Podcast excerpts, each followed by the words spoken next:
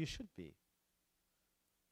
2 Timothy 3 14 through 17 says, But as for you, continue in what you have learned and have become convicted, convinced of, because you know those from whom you learned it, and how from infancy you have known the Holy Scriptures, which are able to make you wise for salvation through faith in Christ Jesus.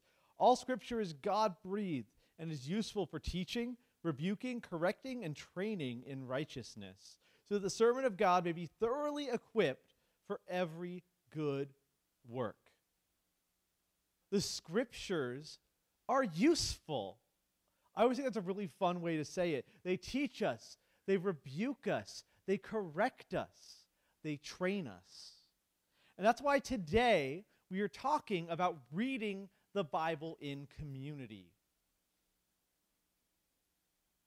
Let's pray. God, you can do what I can't. God, I, have I've written, I've researched, I've tried to put down what I think you'd have me say, but God, only you can give me the words to speak, and, and only you, God, can open all of our ears to hear what you are saying. So this morning, Holy Spirit, empower us so that we can hear what you're telling us so we can better live on your mission. Amen. Truth is always true.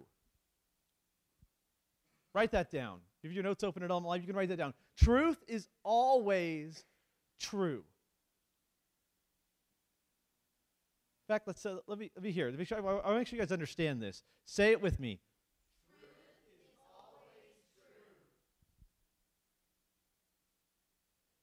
But the truth is that truth is getting complicated sometimes, isn't it? Who here has heard the phrase somewhere in passing, fake news? Right, right. Truth is getting complicated. As far as I can tell, if we were to put fake news into a dictionary, the definition of fake news would be any news that doesn't agree with me. And the other day, I was on Facebook, which is always a mistake, as you know. Um, on Facebook, and I have some groups that I'm in, and I wanted to share a news story. But this news story was satire. Uh, so it was made up for the, for the, uh, the purpose of being funny. Um, and this place is called the Babylon Bee. Maybe you've heard of the Babylon Bee. It's a satire Christian news site. And I went to repost this, and Facebook, in its infinite wisdom, decided to let me know that my post was fake news because it was satire. Thanks, Facebook. I'm aware of that as I post from the widest no- known Christian satire website. I had figured that out. And then I, I, came to this, this realization that Facebook, as a community, was trying to define truth for me. No thanks, Zuckerberg. No thanks. So I say to my kids sometimes, I'm like, no thank you. No thank you. Facebook wants to define truth. Truth is always truth. I want to ask you a question. So we're, we're, we're doing four weeks on the Bible, the most read book in the history of mankind. In the Bible, what does it say is the pillar and foundation of truth. Okay. Anyone else want to guess? We've got one brave person in this whole church. It is a trick question. I'm sorry. I don't even know who said it, but uh, you, said, you said the word. But that's actually not what the Bible says. And so I want us to consider today, as we start learning about the Bible in this series, that you've heard it said if you've been in Christian circles for a while, you have heard somebody say, The Bible says it, I believe it, and that settles it. It's a very Protestant thing to say. You've heard it said. But I tell you, Scripture culminates in community. Because truth is truth, right? And the same Paul who wrote this, this passage we read in the very beginning that talks about all, hey, Timothy, all scripture is God breathed, all scripture is useful. The same guy wrote this to the same person, even. He said, Although I hope to come to you soon, Timothy, I am writing you these instructions so that if I am delayed, you will know how people ought to conduct themselves in God's household, which is the church of the living God, the pillar and foundation of the truth. What does the Bible say is the pillar and foundation of the truth? The church.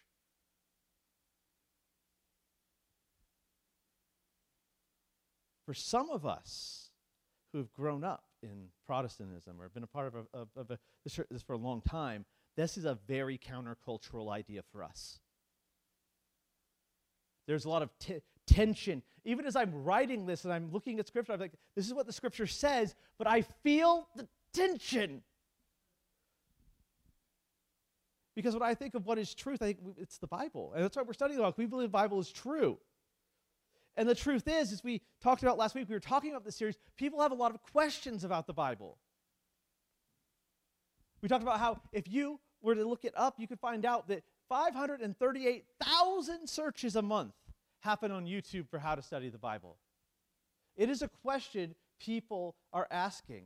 More than half of American adults, 58%, wish they knew the Bible better. We go through these, these four weeks of this series. I want you to know that you can read and understand the Bible. You can. You absolutely can.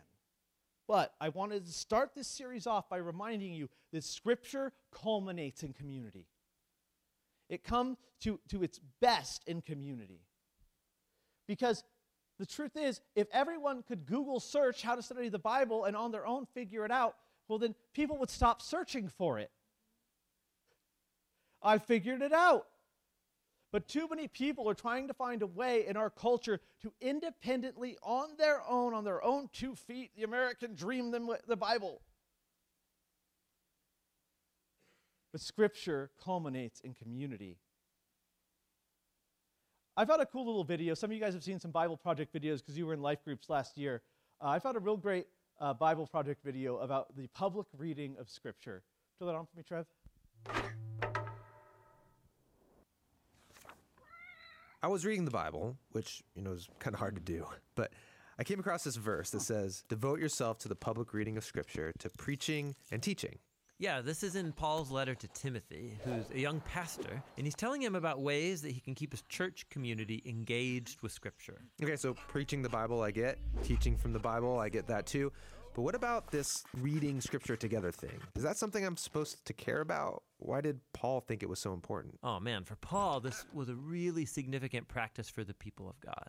Think all the way back to Mount Sinai, where the Israelites were just rescued from Egypt.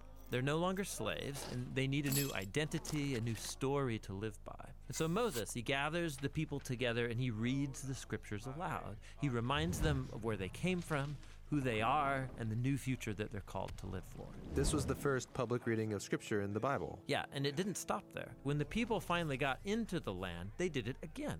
Joshua pulled the people together, and they all listened to the Scriptures read aloud so they could remember where they came from and how they could keep living as a part of this new story. So, this is something they did all the time then? Well, actually, no. After Joshua died, we don't have any more stories of the people coming together to hear God's word. Instead, the people forgot their story, and a whole generation arose that didn't know their God or what God had done for them. But then, centuries later, a king named Josiah rediscovered the scriptures, and he was so excited that he called Israel to begin this practice once again. It sparked a renewal movement that is, until the people forgot once more and they ended up in exile. And so this is why, when Ezra and Nehemiah came back from the exile, they needed to remind the people who they are and how they are to live. So this is a powerful practice. Yeah, in fact, reading scripture together became a core part of Jewish life. It was done every week as they gathered in synagogue. Jesus himself participated in this practice. He even launched his mission during the weekly reading of the scriptures. He read from the scroll of Isaiah, and then he told everyone these words were about him. And that brings us all the way back to the early church where Paul told Timothy to keep this practice going to immerse the whole community in the story of the scriptures. Okay. But here's the thing most people back then didn't know how to read, so they had to do it publicly. But I can read the Bible by myself. Yeah, and you should totally do that. But don't underestimate the power of this ancient practice. Reading the Bible by yourself can be hard. It can be easy to get distracted, but something happens when you hear God's word read aloud and when you're with other people. And besides, it's really easy. You don't need anyone to preach or teach. You just need to listen to the scriptures and then talk about what you've heard. This is what God's people have always done when they enter into new and uncertain times. They remember their story and who they are through the public reading of the scriptures.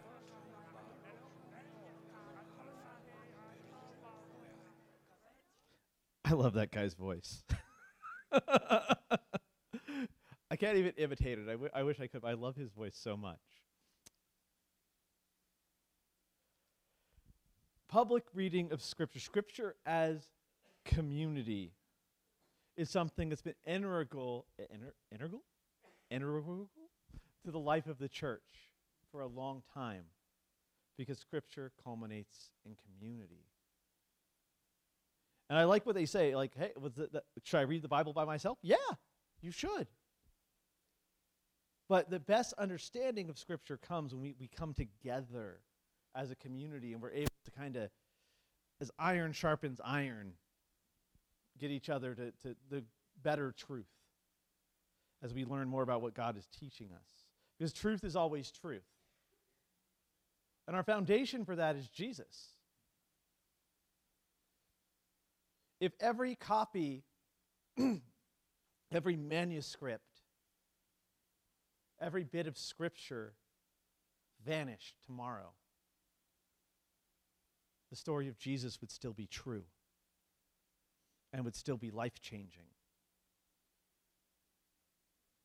Because Jesus said, I am the way, the truth, and the life. No one comes to the Father except through me. I want to couch all this with, with how much I love the Bible and how incredible of a gift it is to us that we usually take completely for granted. But Jesus doesn't say the Bible is the way, the truth, and the life, and no one comes to the Father except through the Bible. Jesus says, I am the way, the truth, and the life. Truth is always truth, and the truth is Jesus. And that truth is expressed to us through the scriptures. But even if they were all to vanish, Jesus would still be the way, the truth, and the life. Pardon me. And what's even more amazing is that the author of Hebrews in Scripture teaches us more about Jesus when he says Jesus Christ is the same yesterday, today, and forever. So, this same Jesus, who's our way, our truth, and our life, never ever changes because truth is always truth. And so it doesn't change because Jesus doesn't change and his love for us doesn't change. So truth is always truth, and I believe the Bible's truth. It is the expressed words of God for us, written over thousands of years by many different people, guided by the Holy Spirit. A gift, a beautiful gift to us. Truth is always truth. Say it. Truth is always truth. But I don't always know what truth is. Truth is always truth, but I don't always know what truth is. Who here is always right? There, I, I get it. Uh, my joke with my wife is that I am consistently right 80% of the time. She hates that. She said it once. She, the word it came out of her mouth. You're right about 80% of the time, and she's regretted it for years. Truth's always truth.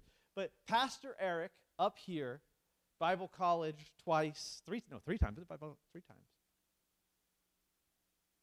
I don't always know what truth is. And I like to think of myself as pretty smart. I don't think I'm an idiot. Sometimes I act like an idiot. But at my best, 80%. You think you're always right? Eh, you're probably not, because you ain't Jesus. But I understand how you feel that way. I feel that way sometimes. I, I sometimes like to echo the words of Moses, where Moses, in, in the books of Moses, wrote that Moses was the most humble person who ever lived. You wrote that about yourself, Moses? Doesn't sound very humble. But I don't always know what truth is. And the Bible actually shows us this in many different places because the Bible is full of stories about broken, messed up people. If you think you're going to read the Bible and you're going to find all these perfect people doing God's will perfectly, you're going to be very disappointed. The Bible is full of screw ups. My favorite of these is a little teeny verse in Galatians 2. So, this guy, Paul, is writing to a church in Galatia, and he's writing a bunch of different things, but he drops this little note here. He says, By the way, church, when Cephas, which is another name for Peter, Peter the apostle, walked with Jesus, when Peter came to Antioch, I opposed him to his face because he stood condemned. That's some harsh words. So you have this interaction of these early Christians, both of whom are authorities and leaders in the church. Peter, who walked with Jesus. Paul, who was the, the great missionary Paul, who went all over Asia and planted churches. And at one point, they came together and they had an argument over what truth is. this case, had to do with the Judaizing heresy. But Paul steps up and he says, You know what? I condemned him to his face as he was wrong. If Peter, who walked with Jesus, can be wrong, so can you. But look what happens when the scriptures culminate in community. When there's community revolving around the scriptures and truth, there are people to provide accountability and grace and love to each other so somebody can step up and say, dude, I don't think that's right. And that's what Paul that's what Paul did here. The truth is you don't always know what truth is.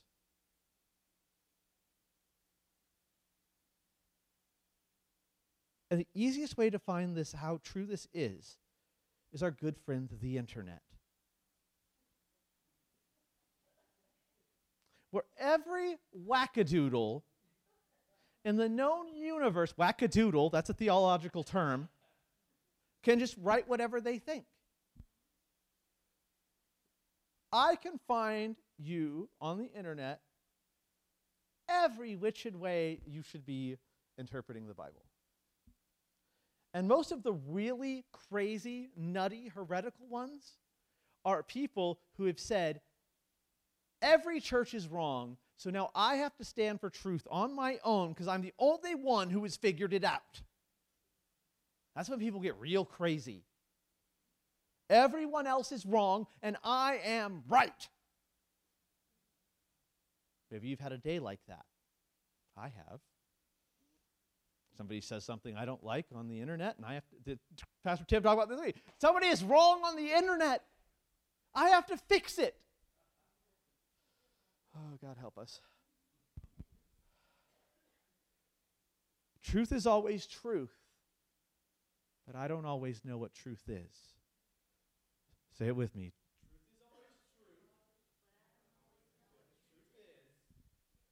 So I need community to help me. Good. You agree with me. I like that. 80% of the time, I'm right. I need community to help me because Scripture culminates in community. Acts 15 is a different side of this thing with Peter and Paul going on here. It says, Then some of the believers who belonged to the party of the Pharisees stood up and said, The Gentiles must be circumcised and required to keep the law of Moses. And so the apostles and elders met to consider this question.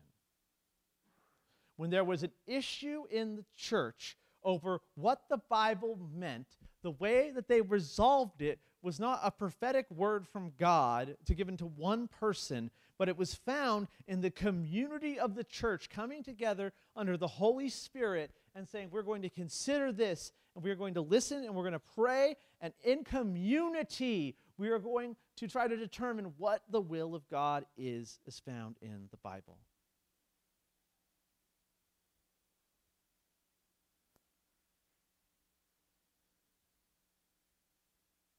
And this is beautiful when it works.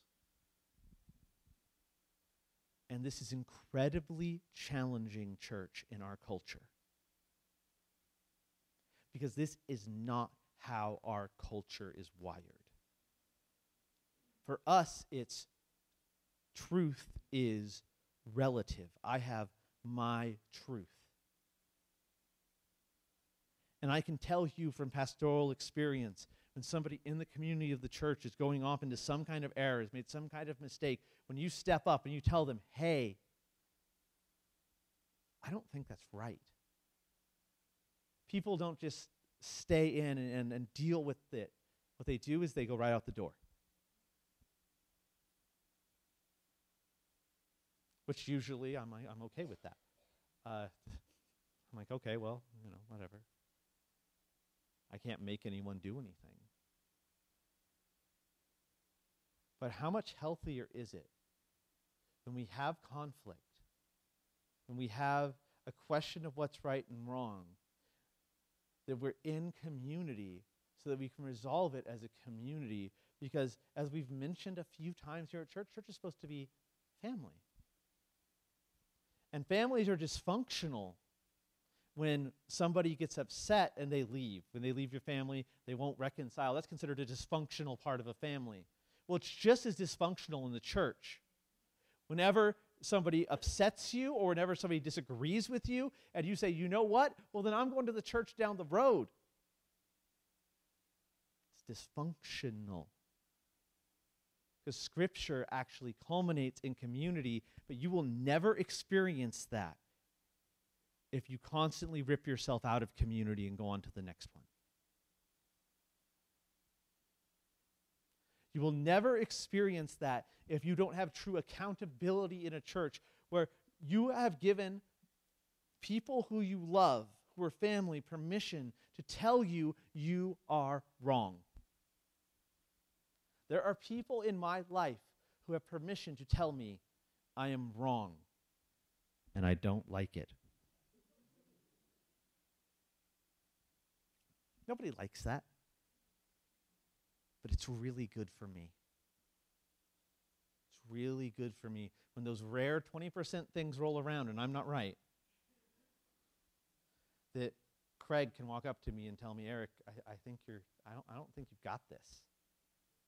Or, wow, Eric, you're really being a turd to your wife. Stop that.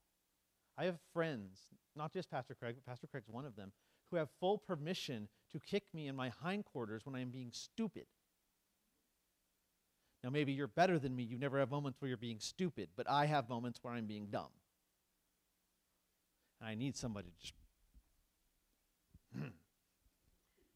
and it's it hurts. Ever been kicked in the butt? Doesn't feel good. Maturity and true Christian community and true understanding of the Bible, as we get every other thing this month on how we study and learn from the Bible, it all culminates in the community of the saints. Because truth is always truth. But I don't always know what truth is. So I need, I need, I need, and I will have to not just need that community, I have to want that community. I have to embrace that community because I need you to help me.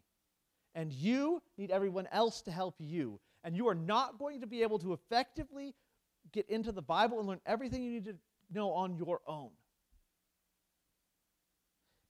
And throughout history, the Bible's never been meant to be read that way.